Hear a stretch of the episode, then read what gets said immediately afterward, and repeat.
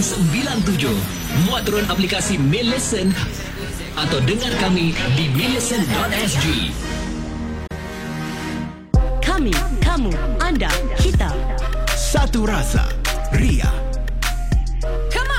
All that you got, come on, baby. Misteri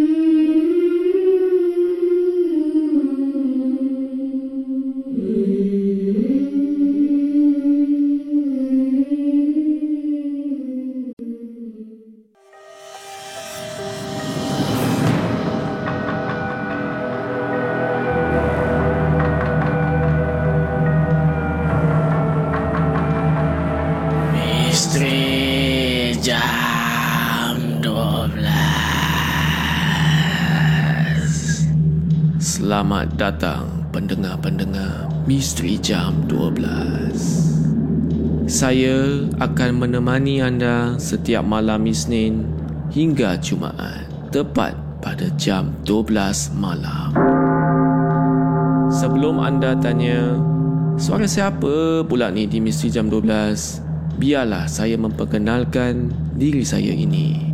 Nama saya Hafiz Aziz dan saya dari UXM.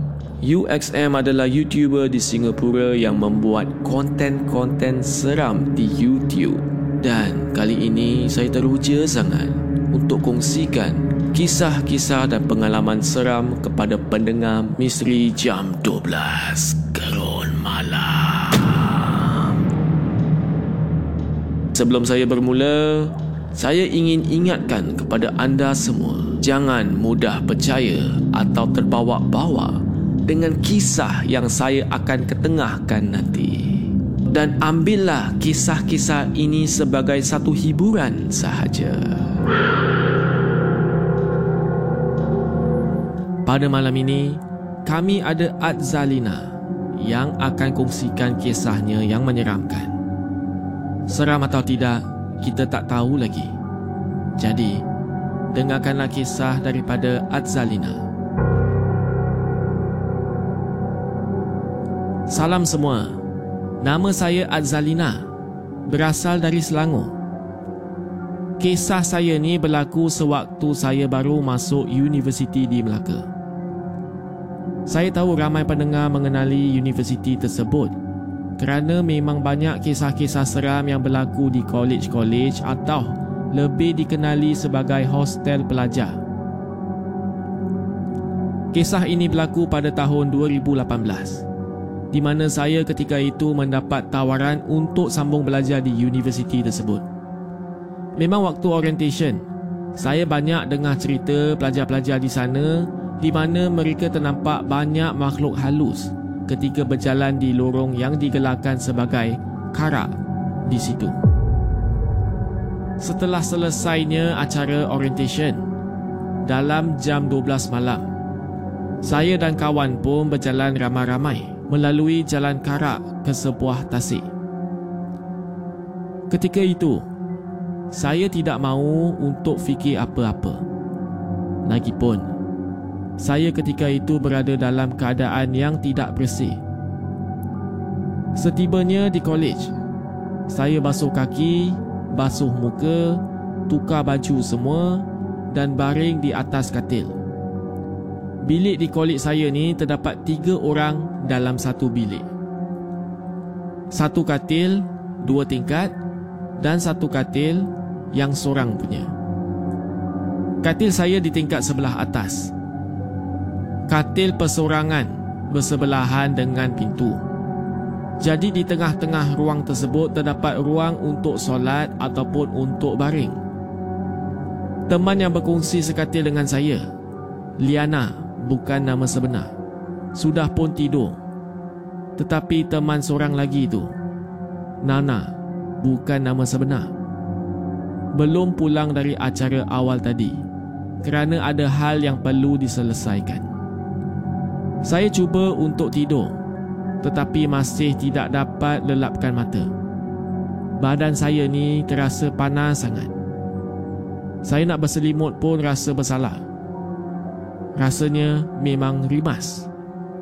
Pada masa itu, saya memang rasa tak senang dan mungkin ada sesuatu yang tak kena. Jadi saya pun turun ke meja belajar untuk ambil alat berzikir. Saya berzikir tetapi masih belum boleh tidur. Waktu itu masuk jam 2 pagi. Kemudian, seorang rakan saya bernama Mariam, bukan nama sebenar, datang ke bilik untuk tumpang tidur. Mariam ni memang setiap malam akan tidur di dalam bilik saya sebab katanya dia lebih selesa di sini. Maklumlah, kami berkawan sejak sekolah rendah lagi. Jadi bila Maria masuk, saya jadi lebih tenang sedikit. Tetapi masih tak boleh tidur. Dan tak lama kemudian, Nana pun pulang. Saya masih di atas katil cuba untuk pejamkan mata saya. Saya kurang berasa takut kerana saya dapat mendengar Mariam dan Nana sedang bersembang perlahan. Jadi saya pun ambil keputusan untuk turun dari katil membawa bantal saya, selimut saya untuk tidur bersama Mariam di ruangan tengah bawah katil tersebut. Tidur di bawah lebih sejuk sebab kipas siling akan berada betul-betul ke atas. Saya masih lagi mencuba untuk tidur. Waktu itu sudah pun jam 3 pagi. Saya masih berzikir untuk tidur. Ketika itu, Mariam dan Nana masih bersimbang. Saya membelakangi Mariam ketika itu dan para pendengar semua. Tiba-tiba badan saya ni rasa berat sangat. Cuma Tuhan je lah yang tahu. Saya rasa badan saya ni seperti dihempap. Saya tidak boleh bergerak. Tiba-tiba ada satu suara perempuan. Bunyinya memang sangat halus dan menyeramkan. Saya dapat dengar di telinga kiri saya ni. Suara seperti wanita tua yang menyeramkan. Dia kata macam ni. Kenapa tak tidur lagi? Kalau kau takut, kau peluklah Mariam.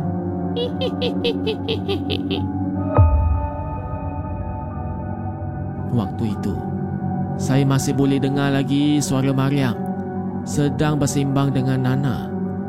Mereka ni di sebelah saya. Tetapi saya memang boleh dengar dengan jelas suara orang tua tersebut.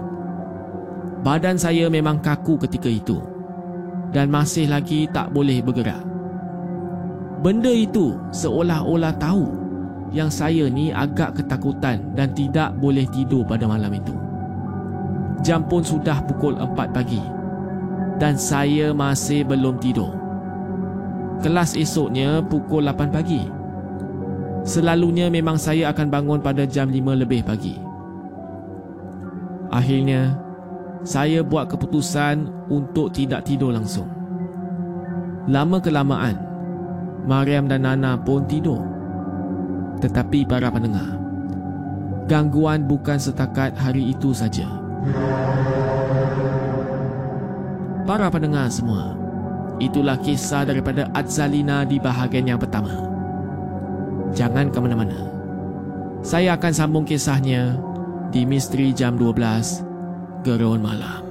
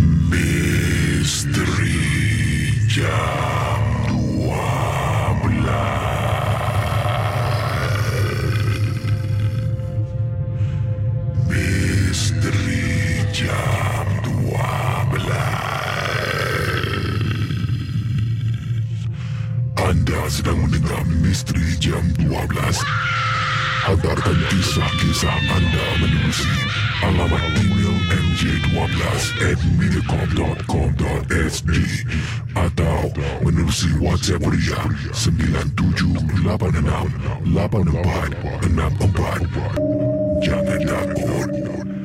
Lawan. Mediacorp Ria 897 Bahagia buat kita semua.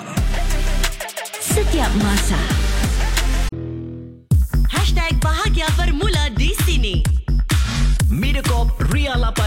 897.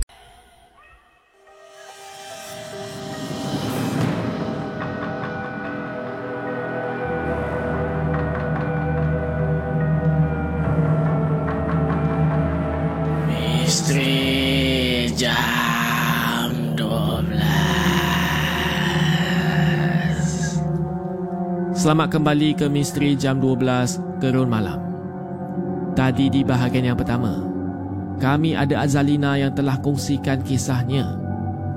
Dia sebenarnya Cuba tidur di asramanya. Tetapi pada malam tersebut Dia tak boleh tidur langsung.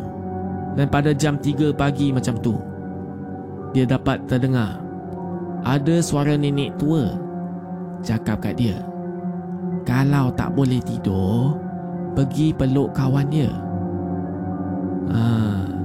Dan kata Azalina kat sini eh bukan itu saja gangguannya jadi baiklah saya akan sambung kisahnya di bahagian kedua keesokan harinya saya tidak pasti sama ada nak kasih tahu Nana dan Mariam atau tidak. Kerana saya takut mereka akan jadi takut juga. Ataupun benda yang lagi teruk. Saya takut mereka takkan percayakan saya. Jadi saya ambil keputusan untuk simpan dulu sebagai rahsia dari semua orang. Hari seterusnya juga tak ada apa-apa yang berlaku. Sehinggalah hari Kamis, malam Jumaat. Dipendekkan cerita, saya baring nak tidur dan terus membaca doa. Waktu itu sedang saya tutup mata. Apabila saya buka mata kerana masih kurang selesa ni, saya sumpah saya ternampak ada sesuatu sedang duduk di atas hujung katil Nana benda tu duduk berdekatan dengan kaki Nana. Apa yang saya nampak? Mukanya hitam dan bajunya putih. Lagi sekali saya terkaku. Tetapi saya tidak mahu kejutkan Nana. Sebab saya takut ini hanyalah mainan minda saya sahaja. Jadi saya pun pusingkan badan saya mengiring ke kiri. Waktu itu, saya terasa macam ada sesuatu di belakang sebelah kanan saya. Saya rasa tertarik untuk ubah posisi saya. Pada masa yang sama, saya rasa takut sangat. Disebabkan saya masih tak boleh tidur, saya pun dengan perlahan-lahan pusingkan badan saya mengiring ke kanan. Tak ada apa-apa yang saya nampak. Jadi saya pun tutup mata saya. Beberapa ketika kemudian, saya pun buka mata saya. Para pendengar semua. Saya nampak benda tu sedang bersila di hadapan saya. Memang berbaju putih. Ternampak bentuk muka dan berambut hitam. Jantung saya ni memang berdegup kencang lah. Badan saya ni berat tak boleh gerak langsung. Saya tutup mata dan baca doa apa-apa yang saya tahu. Sebaik saja saya buka mata. Saya memang tak fikir banyak.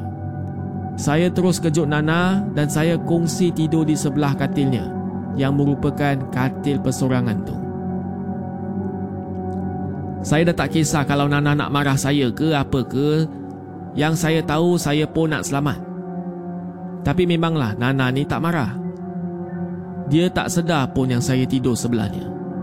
Selepas itu, barulah saya boleh tidur. Saya masih tak ceritakan apa yang berlaku minggu itu pada sesiapa pun sehinggalah di hujung semester. Tapi sampai situ saja gangguan yang saya lalui. Memang amat menyeramkan. Kalau nak ceritakan tentang gangguan di college tersebut, memang banyak. Sampai kami pernah diarahkan untuk berkurung di dalam bilik, kunci pintu, tutup semua tingkap. Ada juga kejadian di mana seorang pelajar wanita berdiri di depan pokok besar dan dia berbual seorang. Orang kena rasuk jam 2-3 pagi pun banyak juga. Tapi saya bersyukurlah. Saya hanya terkena dua gangguan itu sepanjang saya di sana. Cuma sejak kejadian itu dan semester seterusnya, saya memang mengalami perkara yang sama di mana saya memang susah nak tidur. Sampai saya ni rasa saya kena tekanan. Saya tidak tahulah sama ada itu gangguan ataupun fikiran saya sendiri. Tapi saya memang tak boleh dan susah untuk tidur. Selepas kejadian tersebut, saya dan Nana akan tidur di bawah bersama-sama. Kerana Nana tahu saya takut. Dan terima kasihlah kepada Nana. Sekurang-kurangnya, saya pun rasa selamat sikit. Para pendengar semua, itulah kisah daripada Adzalina. Memang sedap nama dia, eh? Adzalina. Hmm. Jadi pendapat anda semua macam mana? Seram atau tidak?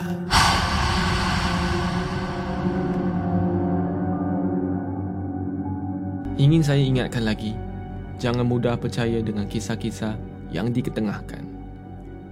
Anggaplah kisah-kisah ini sebagai suatu hiburan sahaja.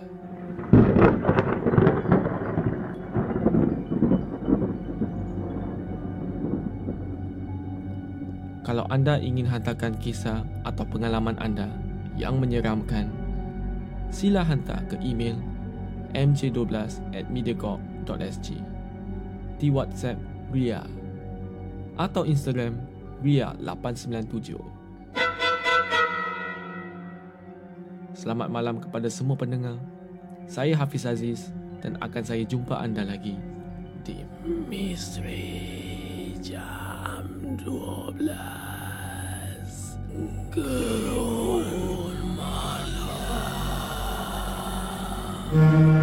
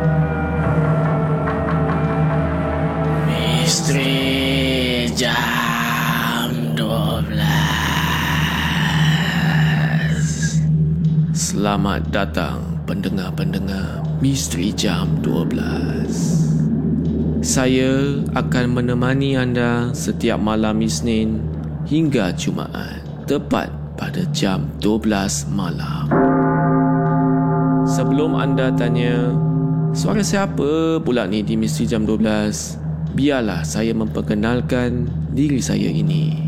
Nama saya Hafiz Aziz dan saya dari UXM.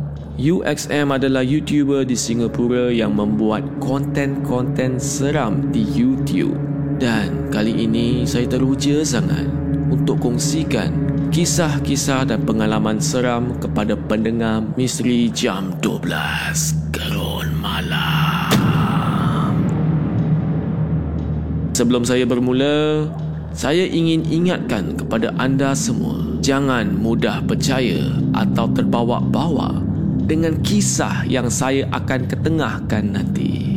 Dan ambillah kisah-kisah ini sebagai satu hiburan sahaja. Pada malam ini, kami ada Ayla yang akan kongsikan kisahnya yang menyeramkan. Seram atau tidak, kita tak tahu lagi. Jadi, dengarkanlah kisah daripada Ayla. Selamat malam semua. Nama saya Ayla. Saya adalah seorang pelajar pertukaran. Yang kini saya berada di Switzerland. Saya pun nak berkongsi beberapa pengalaman saya di Switzerland. Di Switzerland, saya tinggal di daerah Glarus. Saya mempunyai dua kisah yang ingin saya kongsi untuk malam ini. Ini adalah kisah pertama saya. Kisah pertama terjadi tidak sampai dua minggu saya berada di Switzerland. Saya balik rumah dari sekolah dan ketika itu musim sejuk. Jadi matahari ini terbenam awal. Saya sampai rumah dan lihat pintu rumah saya ni tak terkunci. Dan pintu saya ni ada terbuka sikit. Saya pun hairan sangat. Memang mustahil kalau saya keluar rumah, saya tak kunci pintu. Lagi-lagi saya tak tutup pintu. Memang mustahil. Sebab sebelum saya keluar tu, saya akan selalu double check yang saya ni kunci pintu saya. Jadi saya masuk ke rumah saya. Saya periksa seluruh rumah. Tak ada orang. Keluarga yang menumpang saya semua keluar. Dan nak dekat maghrib pun, mereka ni masih belum pulang lagi. Jadi saya hidupkan lampu dan duduk untuk menonton TV di ruang tamu saya. Tetapi pada malam itu, saya rasa memang tak sedap hati. Saya tak tahulah kenapa. Tapi bulu roma saya ni Asyik nak meremang je. Jadi saya tutup pintu ruang tamu dan saya teruskan menonton TV.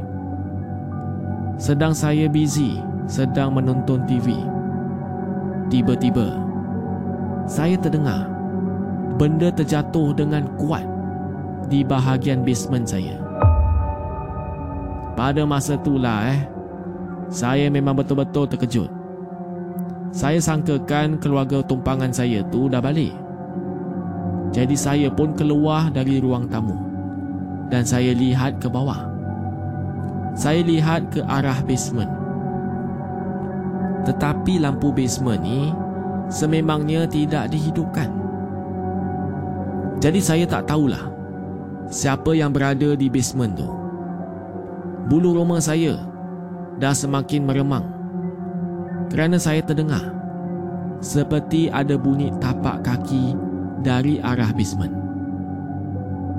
Memang bunyi tapak kaki itu memang saya dapat dengar dengan jelas ada bunyi tapak kaki. Bukan bunyi pipe atau bunyi barang terjatuh atau apa-apalah. Saya hidup ni dah lama jugalah untuk saya tahu bezakan bunyi tapak kaki atau bukan saya terus keluar rumah dan saya tunggu di luar. Saya tak sempatlah nak pakai jaket ke apa ke sebab saya ni dah betul-betul takut dah pada masa itu. Saya tunggu di dalam kesejukan.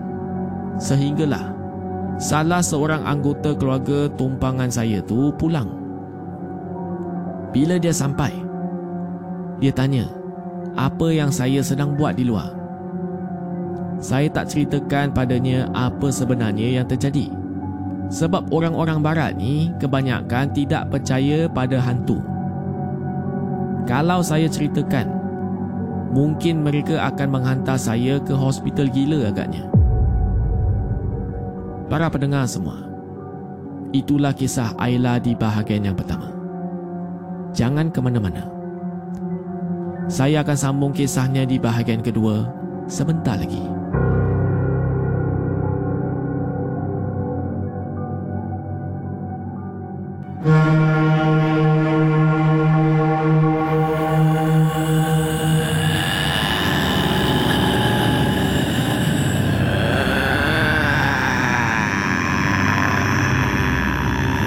Sexy.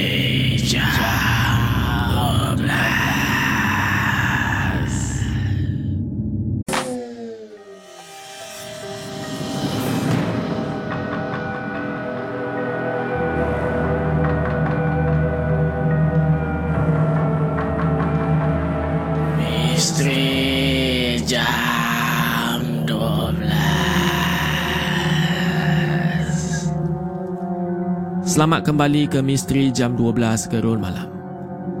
Tadi di bahagian yang pertama, kami ada Ayla.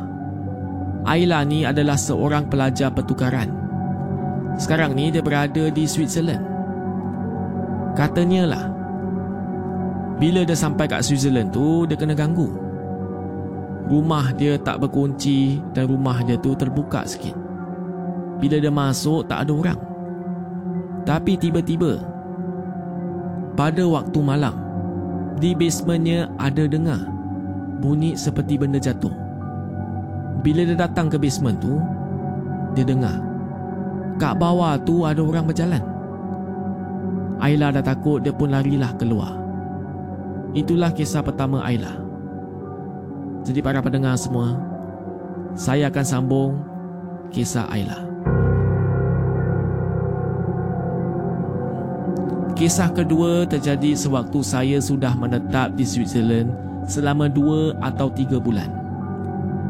Kadang-kadang, saya pulang ke rumah lewat dalam pukul satu atau dua pagi. Sebab kadang-kadang saya ni memanglah suka hangout dengan kawan-kawan saya. Atau saya balik dari daerah lain dan kereta api saya ni sampai pada tengah malam.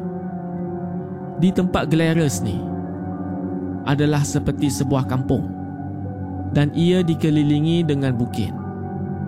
Rumah saya terletak di kaki bukit dan kawasan kejiranan saya walaupun ada banyak rumah jalan naik ke bukit ni ada juga banyak kawasan lapang. Kawasan lapang tu biasanya untuk peladang lah. Kalau waktu pagi pemandangannya memang indah. Nampak sangat tenang dan semuanya hijau sangat. Tetapi apabila waktu malam, memang seram sangat. Bayangkan, kawasan lapang dan gelap. Lampu jalan pun terletak jauh antara satu sama lain. Kawasan lapang pula. Di hujung ada hutan. Dan selepas hutan, terus kawasan bukit lagi. Saya pulang ke rumah dalam pukul 2.30 pagi. Saya tak rasa takut kerana itu bukanlah pertama kali saya pulang sorang-sorang. Bila saya first time balik sorang-sorang tu memanglah seram. Tapi lama kelamaan saya ni dah terbiasa. Tapi pada malam itu, saya tak tahu kenapa. Saya rasa seram sangat. Saya terpaksa lalu di depan dua church untuk jalan naik ke bukit. Waktu saya jalan, tiba-tiba loceng besar kedua-dua gereja itu terbunyi. Di salah satu gereja itu adalah tanah perkuburan. Tetapi ia terlindung dengan pokok besar dan juga ada banyak pagar. Saya dah mula rasa takut dah. Tapi saya fikir mungkin di negeri orang putih ni tak adalah hantu banyak sangat. Saya naik bukit dan mula berjalan di kawasan yang lebih lapang. Saya tidak berani untuk memandang tepi ke arah kawasan yang lapang tu. Sebab saya tahulah, kat sana memang ada banyak kubur. Saya rasakan seperti ada orang sedang ikut saya. Tambah lagi, waktu itu pula saya sedang mengalami waktu tertentu yang sering kaum wanita alami. Faham-fahamlah saya ni tengah kotor lagi. Saya rasa memang silap besar yang saya pulang lewat pada malam itu. Jadi saya pun pasangkan muzik di telefon bimbit saya sambil saya dengar lagu kuat-kuat. Sampailah saya ke rumah. Bila saya sampai rumah, saya cepat-cepat masuk ke dalam, letak jaket saya semua dan terus masuk ke bilik. Saya cuba untuk tidur malam tu. Tetapi saya rasa tak sedap hati. Selama satu minggu tu, saya rasa tak sedap hati langsung. Setiap malam saya akan selalu terbangun antara pukul 3 atau 4 pagi. Sampailah salah satu malam ni. Saya sedang tidur dan saya termimpi-mimpi yang seram. Saya mimpi ada hantu cuba untuk kacau saya. Sampailah pada tahap dalam mimpi itu, saya cuba membaca surah-surah yang saya tahu. Mula-mula baca memang lancar tetapi lama kelamaan Mulut saya rasa susah nak terbuka dan suara saya pun tak boleh nak keluar. Saya rasa macam tekak saya ni tercekik dan juga terikat. Saya cuba sedaya upaya. Akhirnya, mulut saya dapat melaungkan takbir. Terus saya terbangun dan perasan mulut saya ni sedang cuba untuk laungkan takbir juga. Saya tengok keliling bilik saya. Semuanya gelap. Saya cuba untuk tidur balik. Tapi kali ini, saya terdengar ada orang ketuk pintu saya. Dia ketuk pintu bunyi dia memang sangat kuat. Seperti nak pecahkan pintu saya. Saya sangkakan keluarga tumpangan saya. Tetapi selepas seminit, tidak ada orang yang ketuk pintu. Saya rasa takut. Saya memang rasa takut. Saya beranikan diri saya untuk buka pintu. Para pendengar semua. Bila saya buka pintu tu, saya nampak gula-gula sedang turun tangga dengan cepat. Saya memang tak sangka. Kat Switzerland pun ada gula-gula.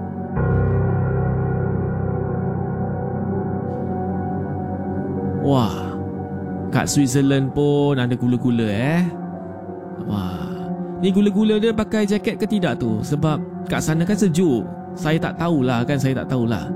Kat sana sejuk, mana tahu gula-gula dia macam tahu tak pakai kain yang tebal sikit ke kain yang bulu-bulu ke tak tahulah eh. Saya tanya aja. Ha, jadi para pendengar semua, itulah kisah daripada Ayla. Apakah pendapat anda? Seram atau tidak?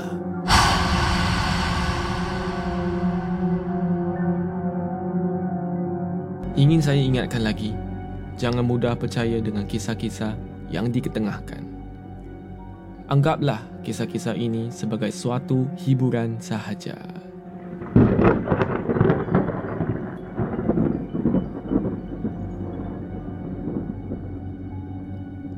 Anda ingin hantarkan kisah atau pengalaman anda yang menyeramkan, sila hantar ke email mj12 at mediacorp.sg di WhatsApp Ria atau Instagram Ria897.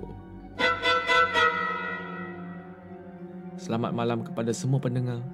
Saya Hafiz Aziz dan akan saya jumpa anda lagi di Misteri Jam 12 Gerun Misteri